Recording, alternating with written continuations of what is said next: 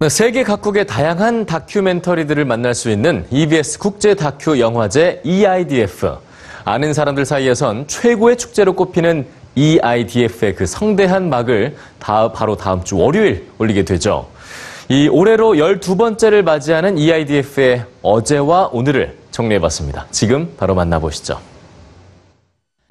여러분께선 EBS 국제 다큐 영화제 EIDF의 상징인 이 새를 본 적 있으신가요?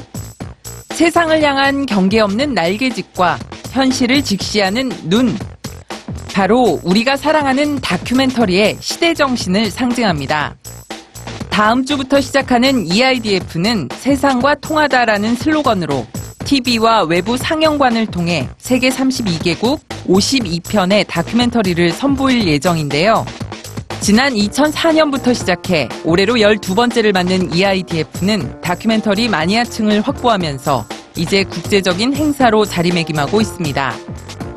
12회를 지나며 EIDF도 성장했습니다.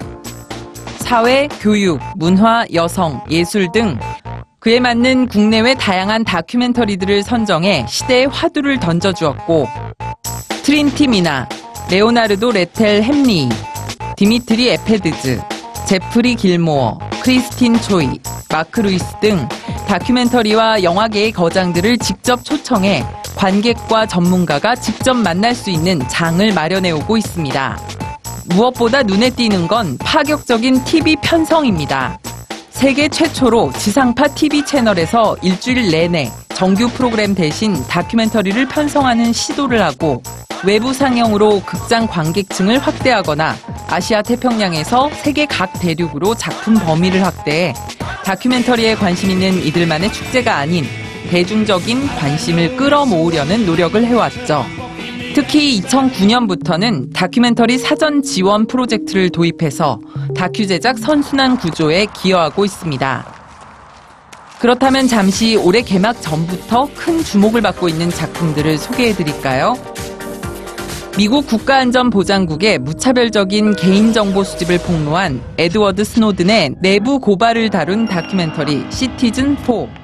팔레스타인 서안 지구의 임시 경기장에서 관중들을 모으는 중동 최초의 여성 카레이싱 팀의 이야기를 담은 스피드 시스터스.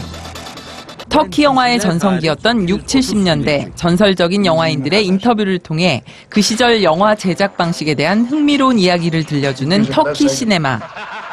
그리고 1959년 미국 라스베이거스 무대에 진출한 한국 최초의 여성 보컬 그룹 김시스터스의 이야기 다방의 푸른 꿈이 이번 EIDF의 화제작으로 떠오르고 있습니다.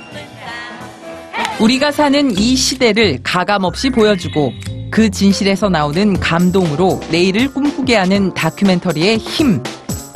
곧 해외 각국의 다양한 오늘을 담은 다큐멘터리가 여러분을 찾아갑니다.